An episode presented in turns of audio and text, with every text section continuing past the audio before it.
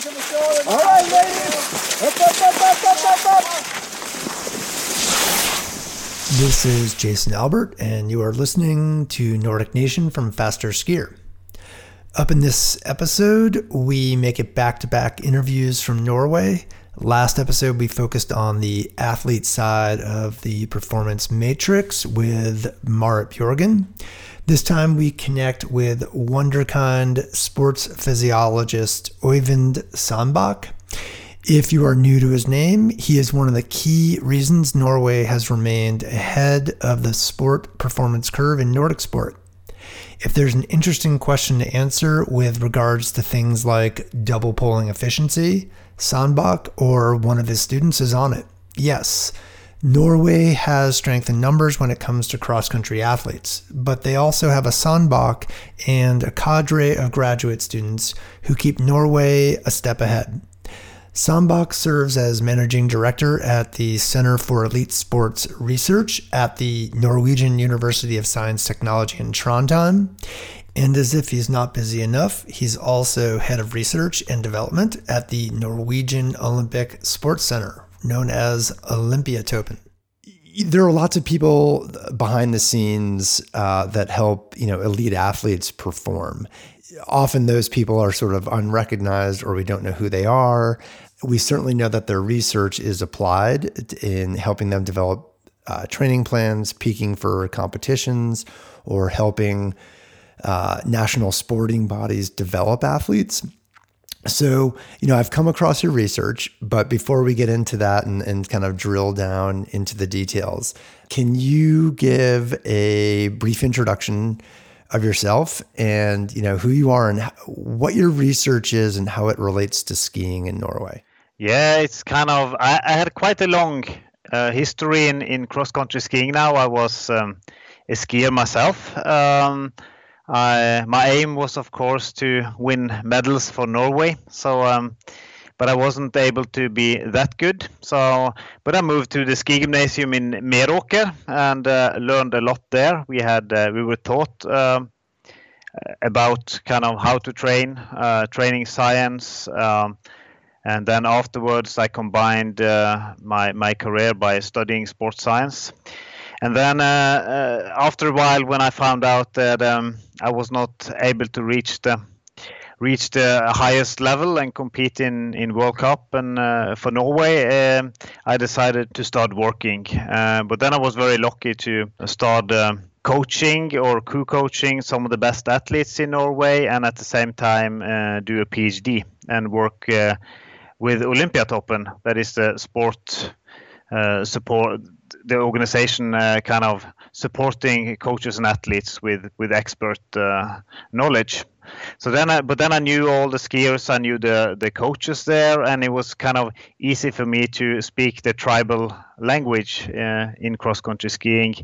Uh, I was allowed to do research on. Um, some of the best skiers in the world, uh, and they trusted me, and and I so so I was very kind of in a position where I got access to the best athletes. Uh, they trusted me. I could had were in a position where I could also help out with a few things, and I think you could call it a, a learning.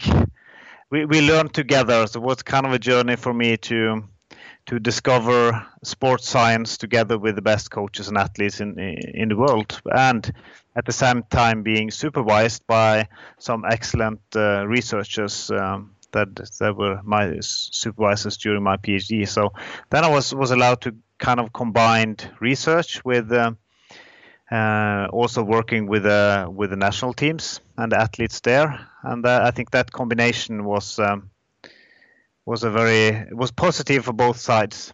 I want to take one step back. How do we pronounce your name? How old are you and, and where are you based in terms of your research? My name is Øyvind Sandbakk is my name and I'm based in, in Trondheim. Uh, that's in mid-Norway. It's actually my, my neighbors are uh, Johannes Klæbo and uh, just a few two houses uh, uh, further up there we have Eldar Rønning, a former top athlete from Norway.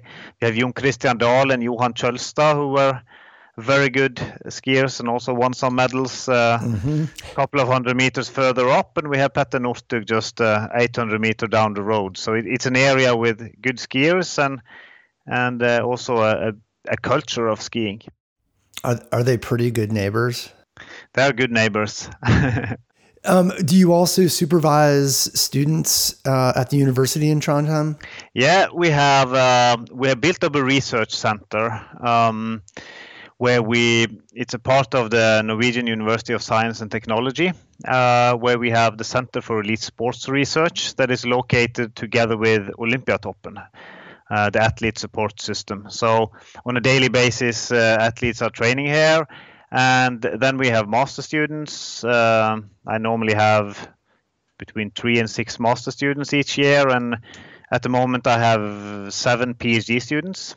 Actually, three three PhD students, uh, two in cross country skiing, uh, finished their uh, PhD thesis this month. So, so it's it's and then we have some postdocs and a few professors that are working together with me. So, so we are a good team. Um, both uh, supervising students and uh, and also also uh, good researchers working together. So. And how old are you? I'm 37. You're young. Wow. Okay. so one thing, just to follow up, you said that it was, you know, you could build a rapport or a good relationship with some of these national team athletes, you know, as you were building your career as a research because you spoke the tribal language. Um, you know, how how would you describe what that tribal language might be? You know, in Norway specifically. Um, you can say it's kind of the best coaches and athletes. They do the right things, and per definition, they are some of the best ones in the world. So of course they do the right things, and I and I think. Um, of course, athletes and coaches they find their own way of communicating around training. Um, and they uh, sometimes use very kind of it can be words that are kind of scientifically not 100% correct, but for them it means the right things. Uh, and then that is a good communication. If you're a researcher, then of course you need to write kind of the scientific the, the words should be if you break down the words and analyze them they should be 100% correct but in in this practical world uh, you might kind of have a more more applied way of communicating. And I think that was one of the reasons why we also wanted to move the research center to the arena where the athletes train and uh, where they compete and where they can eat lunch with us. And we can meet athletes and coaches on a daily basis because then then we we build up a common respect where actually our researchers see that these athletes and coaches they are really knowledgeable they just have a different type of knowledge. It's more a holistic no- knowledge uh, about uh, what they have to do. And then they get that respect and they understand what kind of the, the expressions and the words that is used to to coach and give feedback to each other what that actually means. Um, and then on the other hand i think uh, the athletes and coaches get a respect for the researchers and understand that uh, they uh, can they have a different type of knowledge, a complementary knowledge that can actually help them. They don't always understand the big picture, but they have the detailed knowledge that could help them in certain areas. And I think if you make people sit together, eat lunch together, talk together, and build up that common respect, then it's much easier for kind of to get that um, the good cooperation where people use their complementary skills to to help each other and to also enhance performance in the end. You know, I came across your research when I was doing um, some background research on Marit Bjorgen, and uh, you know, came across your name um, and started exploring further. And you know, what I'm curious is from your perception, you know, what sets you and your research group apart from other groups doing similar work around the world? I think uh, it's it's many good research groups around the world. Um, but um, what we decided to do was to move the research centers, move our labs to Granåsen, where it's called. This was World Championships in Granåsen in 1997, and we now we applied to have the World Championships again um, in 2021 and 2023, but we lost. But uh, we hope to get it in 2025. So this is actually arena where competitions are going, where athletes are training. Um, in in at least the Nordic sports. So I think uh, a unique advantage we have that we instead of bringing the athletes to the university or to the labs, we are have moved the labs to where the athletes are to their home arena. And then we have access to very good athletes. Uh, I think a common respect, and we built our system around uh, a very good and integrated cooperation with the Olympic Committee that supports the athletes.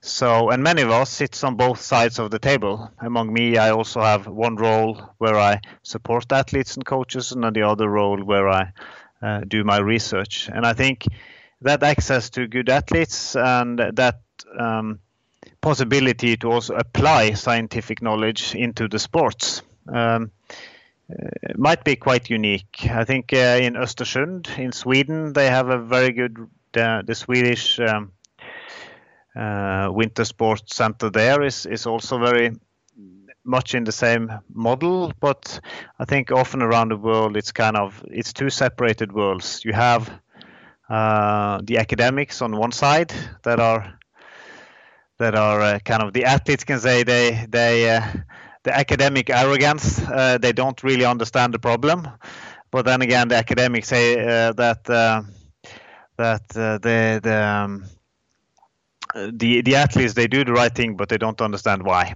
and that is not a good background. We try to close that gap and respect each other and, and work together. So uh, at least that's our aim, and it's not easy. We fall into pitfalls, pitfalls now and then, but um, but uh, I think we do it pretty well. You know, how do you guys measure success? You know, from like a obviously, you know, an academic publishes research, and then there's the side of applied science. You know, how do you guys gauge whether or not whether or not you're being successful in your work? You kind of come back to our uh, our main aims. Uh, so we defined our center that one, we are going to do high quality research. And that is important because if we if you don't do high quality research, uh, we don't get things published. And um, I think publishing is part of the quality assurance process. So we we uh, we get feedback from the best experts in the world, and we um, try to conclude based on on more mechanisms where we understand kind of the underlying reasons why things work or does not work. Uh, so I think that's important. But at the same time, it should be on relevant topics and questions that are relevant for the sport. So actually, the questions should come from the sport, and then we try to solve them with scientific methods. So that's kind of kind of uh, one of our our aims to do high quality research on relevant topics. But then on the other hand, we try to do high quality knowledge translation. And then we sometimes need translators because not all researchers are, are good to translate their kind of their research back to uh, interesting knowledge and advices for coaches and athletes. So so then it's to build up a system where we have the the researchers that are doing that type of work. You have the coaches and you have those who kind of are the translators both ways. Um, and uh, try to create good arenas for effective communication around that.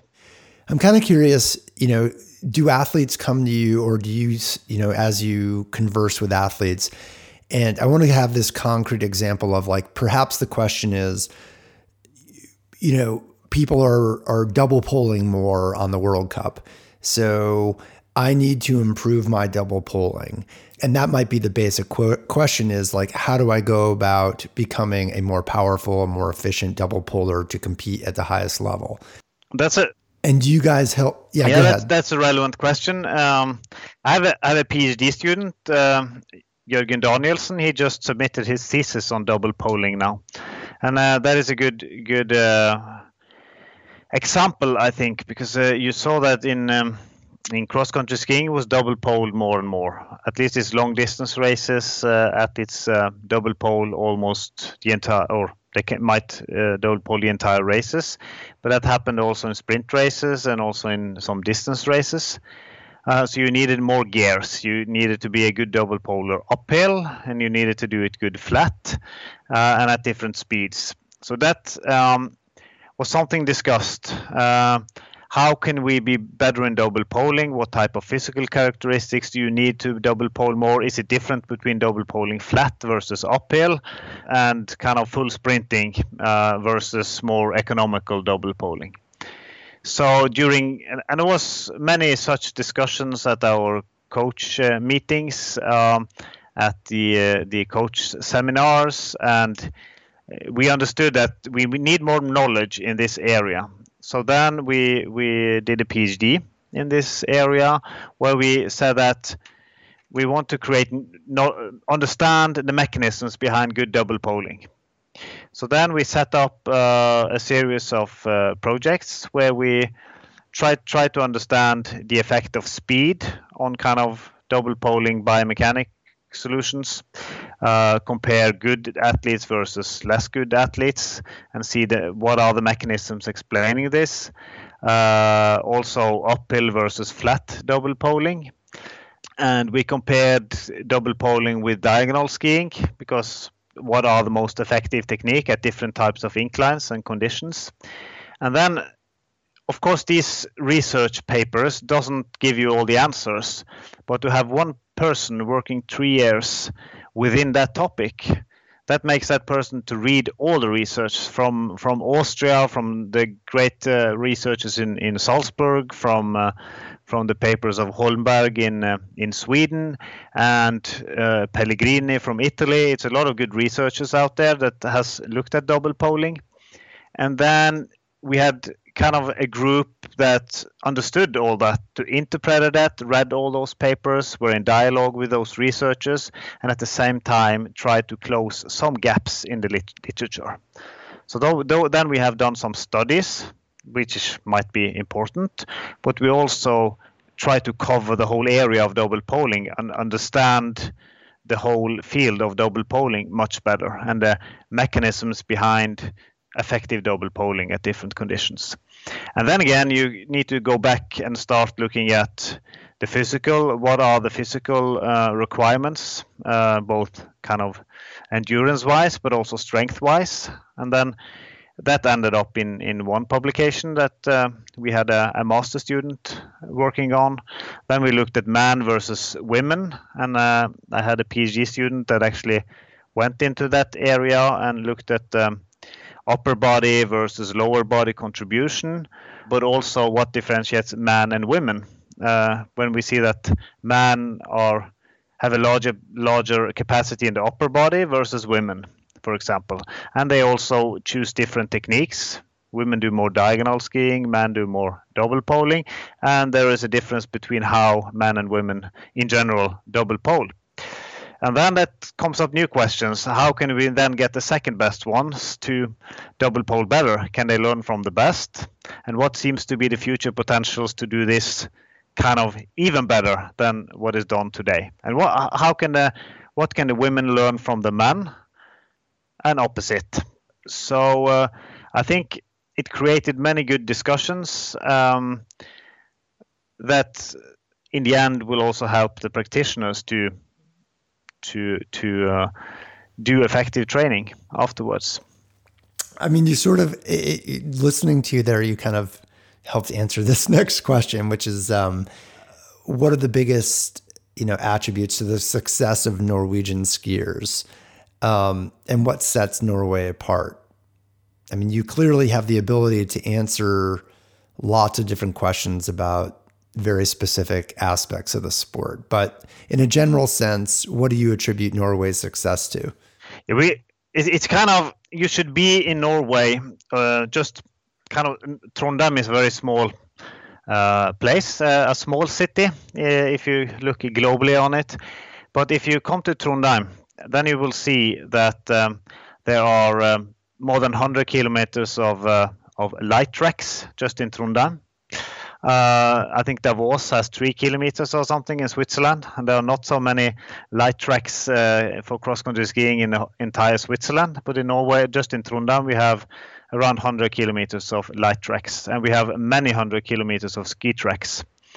If you then go to one of the um, ski arenas in Trondheim on a February uh, on a Sunday, then there are families around everywhere. They are skiing they're having fun, they play in the snow, and it's kind of a culture. So skiing is the national sport. The biggest cities in Norway have ski tracks just around the corner. Uh, more than half of the Norwegian population have access to snow within, yeah, 10 minutes drive from their houses. Uh, and the interest, so so it's kind of it's a, it's a large pool of young kids who learn how to ski. And but then you can say, yeah, it's probably as many kids who ski in Canada or in in, in the US or in Russia, probably more than in Norway. Uh, but then we come to the next factor that is important is the interest because if you look at all sports in Norway, cross country skiing is the most popular one uh, on the ranking and has been for many years now. And then biathlon is probably number two, maybe handball, and then soccer comes, yeah, in around five, I would say. So that means that we don't only recruit a lot of kids and have a culture for bringing them on snow in, the weekends. Uh, we also have a high interest, so the biggest talents actually choose to do cross country skiing. Uh, and I think in many other countries they choose uh, soccer or hockey or baseball or whatever. Uh, but here, actually, many of the biggest talents actually choose cross country skiing, and it's. Um, and then we have ski clubs with more or less educated coaches uh, who can take care of them, um, and and the ski federation, of course, educates coaches uh, along the way. So we can have good coaches not only on the national teams but also in clubs and regions and uh, and on the uh, kind of on the way uh, to the top. So I think it's one a large pool of recruitment, two the large interest for sport that that makes athletes actually choose to become skiers, and it's cool to be a skier. Uh, um, and they are the most popular athletes in in Norway, uh, almost almost all ranks. Uh, and then, of course, knowledge. When there is a culture, you actually people understand how you wax a ski and uh, how you train. The basic principles is most parents understand that. Um, so there is a knowledge base, and we have a, a, coach education system that is pretty good, I would say. And then, of course, at the top level, this means, of course, that uh, media is interested in skiing. And if media is interested in skiing and athletes perform well, there comes money into the sport. So at the top level, uh, there are also quite a lot of athletes that can live from being skiers. Uh, and they live quite well on it, so they can professionally train and recover and take out their full potential. And they have big support from from their coaches on the national team, but also from Olympiatoppen, who come with complementary complementary uh, competence and help the coaches and athletes. And they have the ability to have a good waxing team uh, to kind of optimize uh, skis. Um, that that is, uh, of course, the kind of the the last part of the puzzle. Uh, but I think these factors together uh, explains that Norway should be one of the best nations in the world, and if we do the right things, we have the possibility and um, the conditions to be the best skiing uh, nation in the world. Uh, I think. Here, you know, here's some. Here's a question, and and you're obviously a, a scientist. When you look at how Norway functions from you know developing athletes through waxing skis, you know how much of it at this point is very much dictated by hard science and not art, if that makes sense. You know, and when I say art, I'm thinking of, you know, the wax technician who's been, you know, waxing waxing skis for 30 years, who maybe has notes written down about different conditions and different waxes that work, or the coach that's been working with an athlete who has some old notebooks about tra- you know training methodology. How much is there art involved, and how much is it just like raw, or, or, or how much is it determined by data, if that makes sense?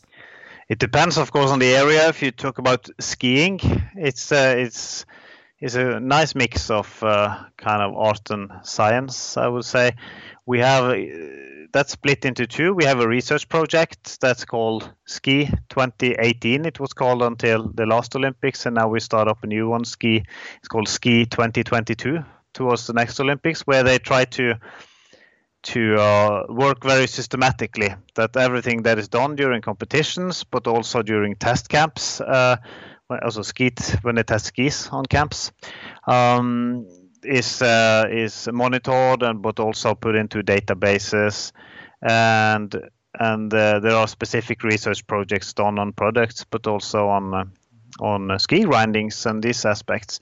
But that is a research project. But then you have the waxers, on the other hand, that works with the athletes and optimize the skis. I would say those are the art- artists. Those are the experts. They have the the knowledge. They can do this last finish that is kind of more art than science. But then you need to get those two projects, or you can call it two two groups, to work well together. So you have a scientific foundation that you that can can uh, direct the, the artist in the right direction and that it can limit um, uh, kind of the, the the the errors as much as possible but also allow to to do the the final touch uh, that can't be described scientifically at least not yet. So it's kind of it's finding that fine balance uh, be data driven uh, try to understand the mechanisms behind why you failed or why you succeeded with a, a, given ski but then at the same time having giving the freedom to the to the waxers so they can use their expert knowledge and experience that they've they kind of uh, uh, learned for for years. So i think you, you can't take away one or the other but if they work together uh, i think you can get um, uh, the most out of it. And very often, the knowledge of the very experienced waxers should be listened to by the coach, by the by the researchers, so they actually try to understand. Okay, they did this with success for 30 years. Why do they do it? Can we understand the mechanisms? And then maybe we can learn the waxers who don't have that knowledge to do the same. So it's, a, it's not only researchers helping the the waxers, but it's also the waxers um, giving away their advices to the researchers so that knowledge can be better understood and other uh, waxers can uh, can use that. So so i think that that balance is very nice. But it's the same with training. It's a kind of you don't uh, put up a, a, training program is not something you just uh, you don't let a, a, researcher and a coach write a training program and give it to the athletes and ask them what to do. That will be failure because athletes are humans. They have emotions, they have breakups with their girlfriend or boyfriend, they have uh, bad sleep, uh, they have sickness, they uh, have mental issues. Um, uh, and oh, they also have ha- happy days when they can tolerate everything, and for suddenly everything worked well. Uh, so it's um, it's important to have a holistic approach on athletes uh, so you don't kind of come with their training science says that this is the optimal session you should do today. That's that will not give the best output. It's kind of working very well together with uh, i would say that these these uh, artists the athletes who knows their own body who knows their own situation make them aware of their situation make aware, them aware of of how training influenced their their um, adaptations, how other factors influenced their adaptation, and then implement more kind of you could call it scientifically based principles on why and how uh, exercise um, can optimize their their subsequent adaptations.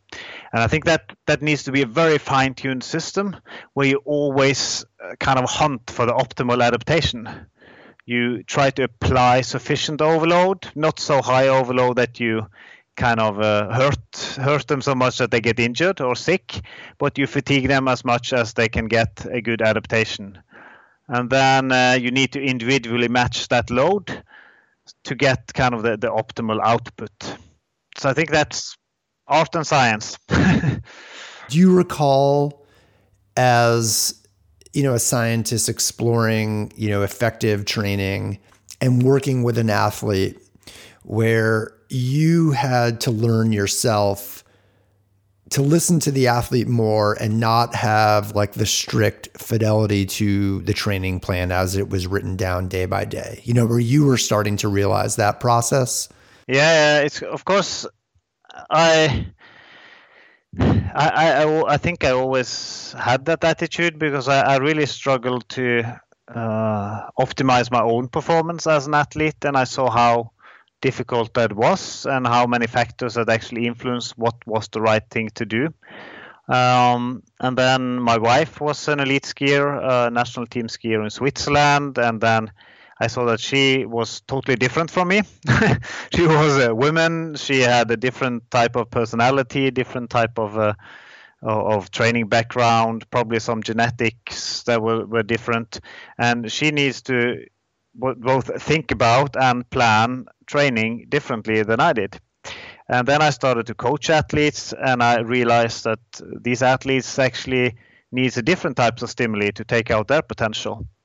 And then you you, learn that this is not just giving an athlete a program and saying this is the best program for you, but um, but it's um, uh, it's a more complex process than that. And then I was also lucky to start working very closely with um, with uh, Tor Hetland at uh, the end of his career. He was Olympic champion, he was world champion, and he was uh, allowing me to help him with his training and to ask questions. But at the same time, he he had many success stories that he could learn me, and also many failures that he had learned from. So that was a very uh, nice start for me as a young researcher to work with Tor Arne that had all that uh, on a daily basis. I think we had 250 training sessions a year together uh, for those years and I think then then you you realize that you need to listen to the athletes, you need to respect athletes, and you need to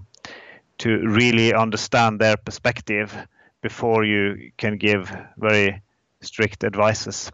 Let's uh, talk a little bit about your specific research and and um, but a couple of things that I was interested in is you know as I looked at the literature um, that you've been involved with and and one had to do with development of of equipment and um, you know, I'm wondering if you can describe how have you been involved with developing equipment and what exactly that looks like. Yeah, it's kind of my my role is not to develop uh, equipment. Uh, I think there is industry working with equipment, and uh, we have partners uh, in that industry that uh, aim to develop better equipment for athletes.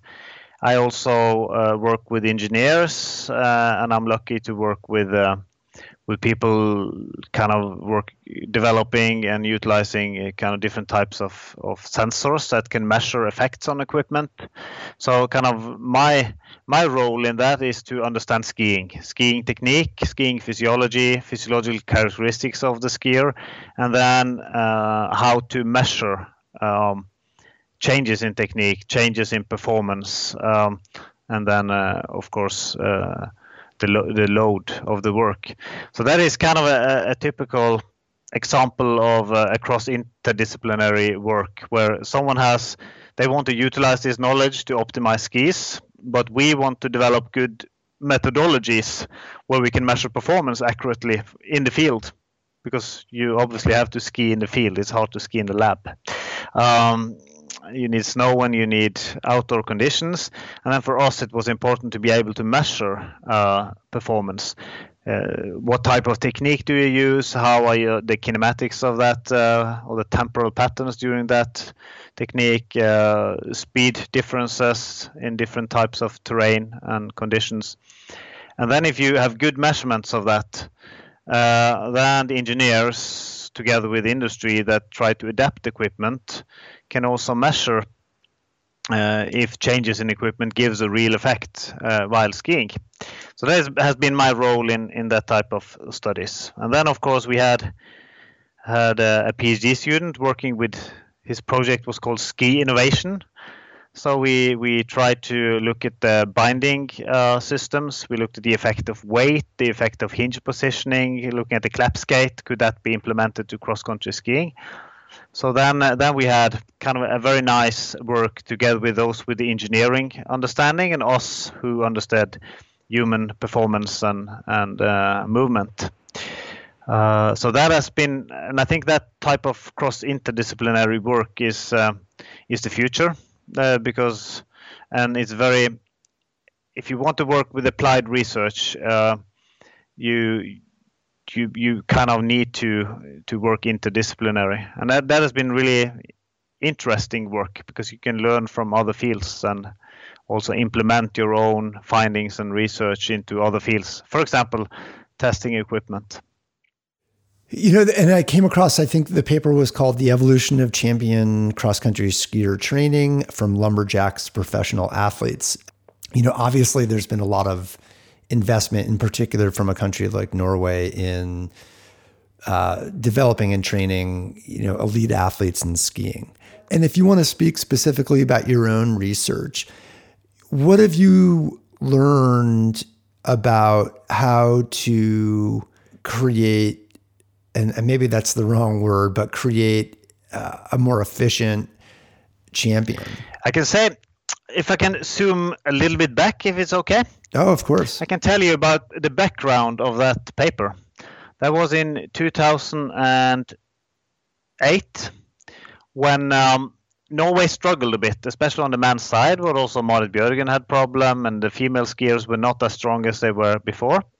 Uh, and then was big discussions about training, training physiology, how should we train, and a lot of confusion. And then I was asked by the Ski Federation to do a project where they said that uh, we need to develop or redevelop the, the, the Norwegian training philosophy. Uh, and then we started a three-year project, or it's kind of you can say a 10-year project because we are still not finished. But but uh, but uh, what we did was initially to kind of go back in history, say what can we learn from the future champions, because kind of people, if you look at the physics, uh, Newton laws was developed many hundred years ago, but uh, we still believe in them. There were smart people also earlier. What can we learn? What are the commonalities between previous champions and today's champions? And what can we learn from how champions have developed their training? Because we know that the skiing has changed, equipment has changed, uh, race format has changed, the tracks has changed, conditions have changed. But then we can look at how has these what are the commonalities between these champions and how have they developed their training along with the changes in in the demands of skiing. And if we can understand the future at least we have an idea of how we can predict the future. So that was our idea so we went back in time we interviewed uh, all living uh, champions in norway uh, i had Oddvar Brå, our the famous uh, cross country skiing and world champion from Norway. Uh, he uh, worked together with me, and he still does.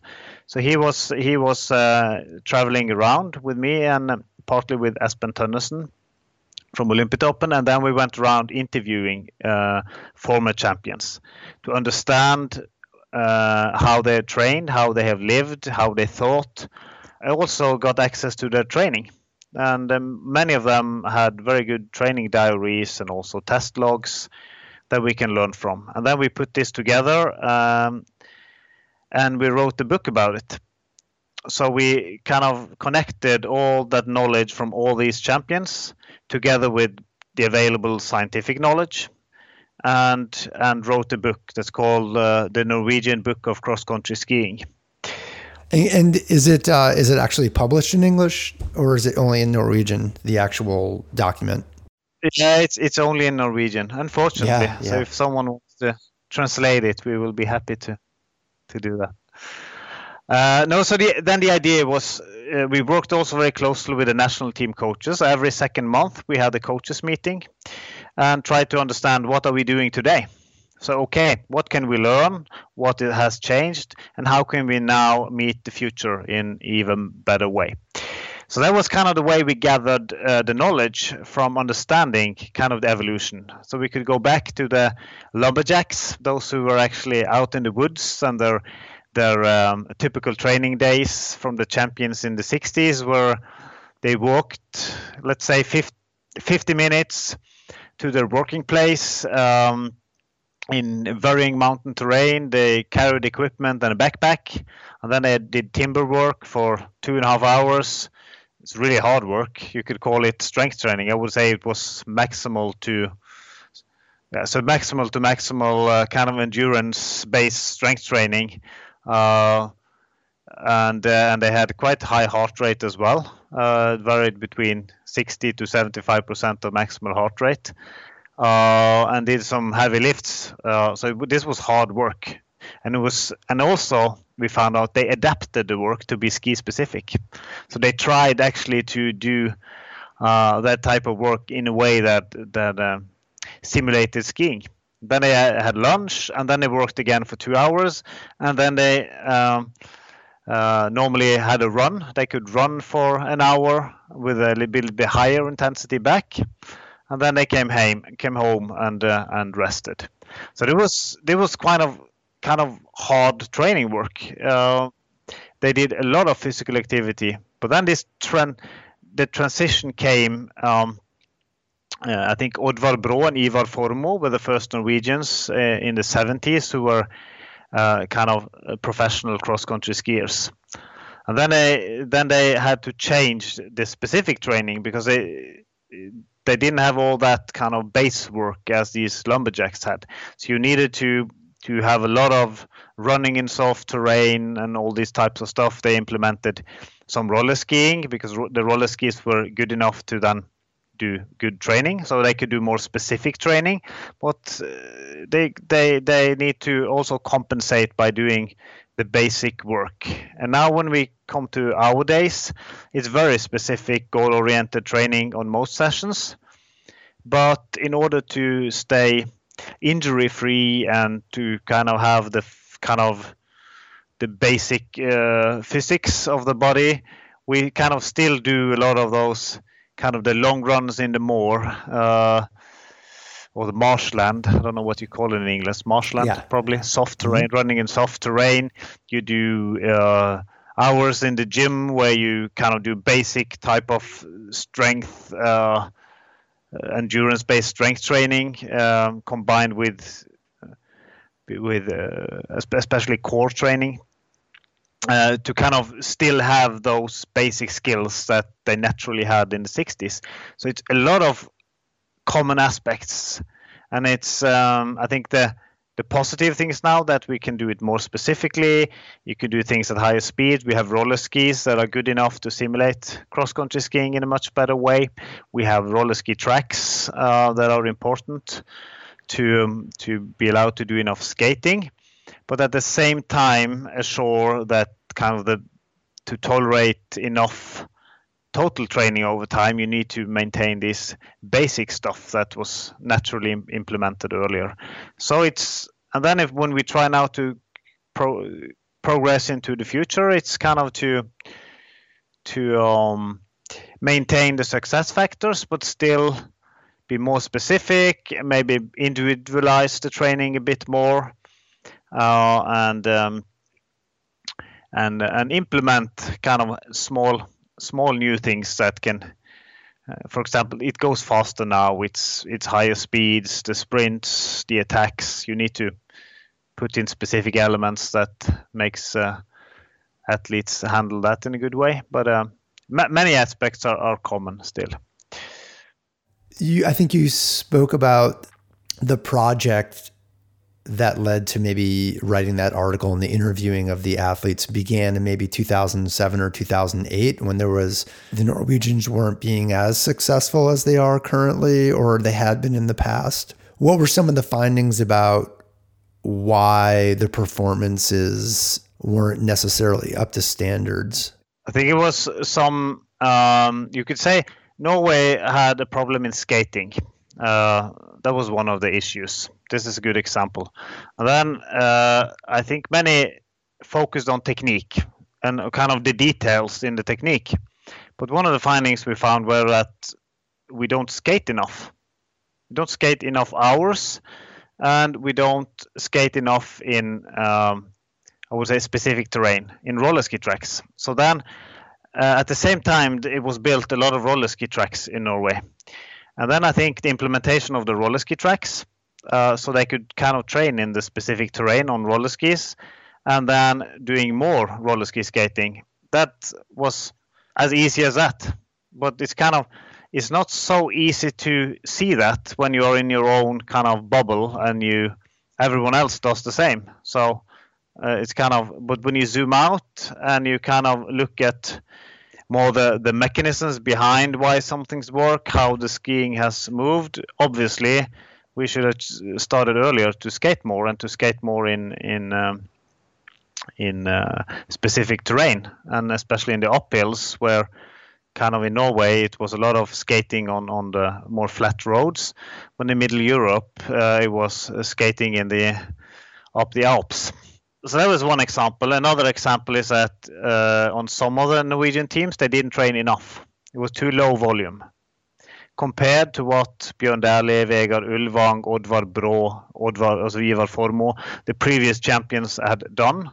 It, it was too low volume. Some of the athletes could succeed well. Petter Northug was one of them. He he is not the one who's training the most, but he it works for him. But as a team in general, it was too low volume, uh, and that was uh, one of the main thing was to increase the volume, increase the volume of low intensity, and, and also make sure they. Um, they ran enough because kind of three hours on the bike is not the same as three hours running so it was more running uh, in varied terrain and was a higher volume. Uh, was one of the main aspects. And then, of course, you come to these small aspects that where we see that when people thought that it was genetics that made Petter Northug sprint fast because he was the only one who was really winning races these days, uh, then uh, when we found out that uh, there was no coincidence at all that he won the sprints because he had trained systematically on these sprints since he was 15 years old.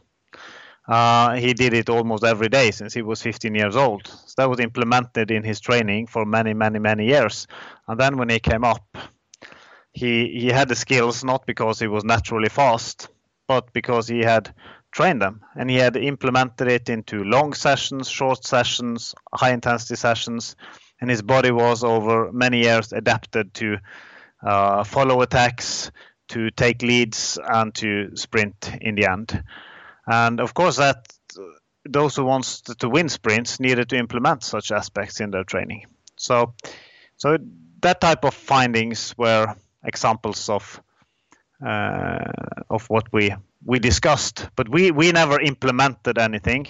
It was the coaches who implemented it and the athletes who trained. And I don't. I think many of the athletes uh, almost don't know about this project.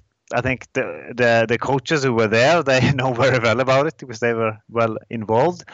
But it was uh, in the end the athletes need to feel that it's it's their training. They have their ownership and it's kind of they get influenced by their coaches. They get kind of um, be motivated to do some changes, but in the end they need to own their their pro program and their progress. So, so, so, so it didn't kind of. I don't think it led to results the first year or the second year, but gradually, these good discussions around training was um, uh, was also changing some trends. I think.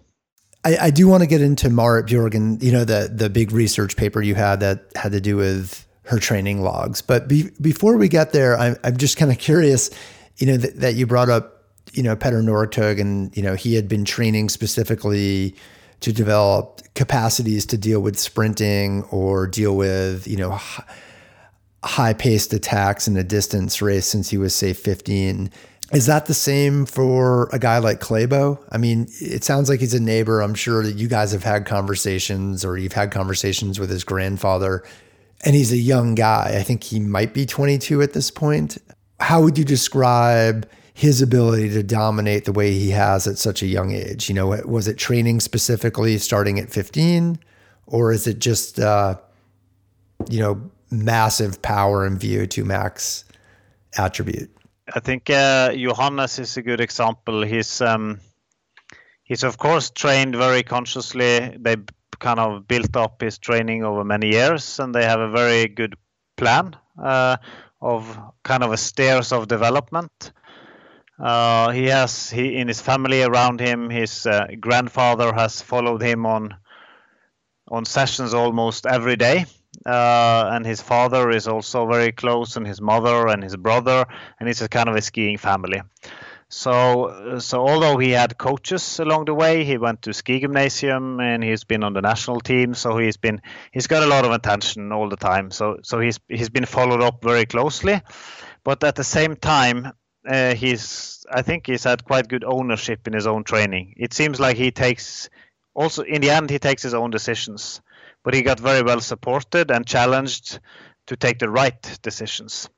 Uh, and I think that's um, that's important. You need a support system. You need a coach, and I think um, having a good kind of coach-athlete interface is important to optimize. Uh, you need a team around you, uh, and uh, to train in a team that he's had all the time, but also he's able to, he's optimized his the use of self-regulation. I think he has very clear goals of his training sessions and when he trains he's very present. He's also playful so he's he's kind of innovative playful creative so he can uh, try to develop further his own technique and his own way of solving uh, races. And and of course when you have a good support team around you you are also challenged to debrief and to understand okay what did i do today uh, what can i do better next time? And so you kind of go into a learning circle where you constantly learn from experiences, you use them to prepare even better, and then this is an ongoing process where you, you where you continuously try to do you keep the main principles of your training, but you are, are um, continuously striving to do things a little bit better than yesterday. And I think that's what characterizes uh, him. And then, of course, they understood um, early the demands of the sport. Of course, he, he has done his sprinting, he has done his um, his uh, gym work, and he's done his endurance works. But uh, I think he combines that with a very unique technique and tactical skills that that he has developed. Of course, consciously, but also in a you could call it a playful way. so it's it's not taking away play and fun during training. Um, and that you can almost see that when he competes. Okay, so let's talk a little bit about um, you know how I first came across your name again, as I had mentioned, was this this article that I'll link to having to do with a, a very thorough analysis of uh, Marit Bjorgen's training logs uh, over over a ten year period, I believe the logs uh, documented. Um, yeah you know, what did you learn from examining those logs and how it related to, you know, Marit's ability to perform at a top level? Because there was a period there where she struggled. And in the latter part of her career, it seemed she trained it, she changed her paradigm and was quite successful. Yeah. First of all, I, I just want to say that this is a uh, a unique cooperation between Marit and Guro Strøm Solli. So Guro, that is first author on that paper, was on the national team with Marit, and they were also roommates for many years.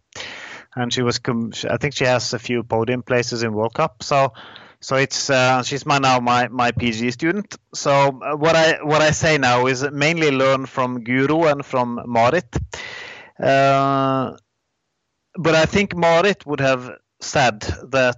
Um, in that process um, where she because she she got quite good progress by uh, changing her training. She did more block periodization. She did uh, high intensity blocks, and um, at the same time increased her volume and got very good results. Uh, we must remember she had three three gold medals uh, already in the in the world championships. Um, uh, early in her career, 2005.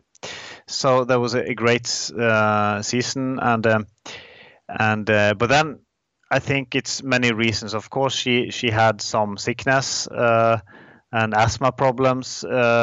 She also had um, Uh, maybe she had taken out the potential of that type of training model because it's I think that that is a model that can give quick results, and of course block periodization is not very I would say mystical about that. All skiers do that in the season. So when you come to the season, if you do Tour de Ski and you do the mini tours and you do a competition, three competitions in a row, and then you prepare the day four, you have three, four high intensity sessions after each other. So actually, during the the season, you you polarize your training more, you you you block into competition blocks, uh, and then you do more low intensity in the training periods in between competitions. So this block periodization is something all skiers do during the competitive season. But what they did was they did it all year round, and I think they just took out the potential of that type of training, and you need a new type of stimuli. And then I think they should have uh, changed a bit their training earlier. Um, and I think uh, I think they continued to do what they had success with for such a long time because it, it's a bit a risky model. So much high intensity uh, increases the risks of of kind of uh, overtraining. It increases the risk of of uh, sickness. I think if you're not monitoring it very well. So so I think just at some point it it tipped for Marit and she couldn't take out her full potential. So and then she she should probably have taken ownership of her training a bit earlier and also kind of changed the training instead of trying the same one that didn't work anymore. Uh, she should just change her training a bit earlier. But uh, I think during that process, she also she both learned a lot about herself. Uh, she learned to take ownership on her training. That there was a common ownership between her and and the coach to to have a more equal ownership there. Uh, and I think she she learned uh, also how the body should respond to training, and she learned to listen to her body, to listen to the signals, when to push, when to stop. Uh, and maybe it also helped her motivation uh, to continue her career because when she came back, she was probably more, uh, even more um, happy to get the good results uh, than ever before because she had struggled for quite a while. So, so I think that uh, it's it's very difficult to find one thing that uh, was learned from it, but I think it's um, uh, it, it's several aspects that contributed to it, and uh, and I think one of the things I take out of it is that an athlete shouldn't do exactly the same thing for such a long time. And although something gives success, it doesn't mean that if you double it, it gives double success. It's kind of finding the right mix, optimizing that right mix at the same time, but always be aware of the responses to training. Too many people think about the program. The program you should have so and so many high intensity sessions, so so many strength sessions, without, and that can be correct, but you need to adapt that and have main focus on the output of the training because that's what counts not the input but the output the adaptations so focus on optimizing the adaptations instead of optimizing the the, the program if you understand that. Uh, but of course that that is is a it's a process of you shouldn't lose track but you should still be able to to uh, do uh, changes. Um, can you give a, a concrete example of where you know you, you're focusing on the output rather than the program? Or, you know, is that makes uh, just so I, yeah. I'm trying to get a real good grasp on that. Yeah, it it can, for example, be uh, many athletes they say that my plan this year is to train 800 years, 800 hours per, per year, and so and so many percent high intensity training and so and so many percent strength training, and then they set up the program, and then um, they uh, do it's kind of they take uh, the last week in order to get those 80 hours to fulfill their, their plan that year they do that extra three hour run But that extra three-hour run might, might actually then be uh, the tipping factor that makes you sick or overtrained or that doesn't allow the body to adapt positively to training. So if you didn't do that, if you rested instead of doing that three-hour run, you would have been uh, healthy, and you would have gotten the extra energy for the muscles and and the heart and the veins to to uh, get an adaptation. Instead of that, you push the body even one step down. So so that's kind of my way of exemplifying that then you shouldn't have done that three hour extra three hour run to get the 80 hours you needed that month to fulfill your program but the right thing was actually to take a, a day off to then make allow the body to get to the top. And then it, then of course you should ask that it was why did you have to take an extra day off? And that might be no i was to a party and i shouldn't have been there. Okay. Uh, you shouldn't punish yourself by doing that session if you went to the party. You should just take it away. And then the punishment is probably that you are not will not be as good as you could have been. But the, the worst thing you do is to do that session because that will take away the entire effect of training that you could have gotten. So it's it, it's kind of you need to still search the consequence. What what were the reasons why you why you couldn't do as planned? Because you, you of course planned because you thought it was optimal. But then these are just humans they yeah my, my girlfriend broke up. Okay you need to and and um i have major problems. I, I can't sleep at night. Okay what do you do then? You need you reduce training. Because an athlete who doesn't sleep um, can't train optimally. Then you just need to help that athlete to to come over the the broken heart and understand that you need to take down training is not probably physiologically optimal if in a normal condition, but at this time that was what was optimal. And it's kind of that is the holistic perspective and a, a coach needs to have on these athletes to um, to do these um, uh, take these decisions together with athletes. Um, but but at the same time try to optimize everything that is around training so so they can train as good as possible. But uh, when things happen you need to take the consequences not to fulfill the program but to get the right adaptations. Great. Wise words. Well is there anything that i should have asked or we should have anything that that uh, you'd like to add no, I, I'm, I'm, I, I just like discussing about training. So I, I, uh, I think you asked many interesting questions, and I, I hope, uh, hope you got something out of it. So, well, thank you for your time. Uh, really appreciate it, and thanks for your work. You've, you've, uh, I have a lot of reading to do. do that, and if you need something more, then you just tell me. Great. Yeah. Have a great day. Bye. Thanks for listening to Nordic Nation.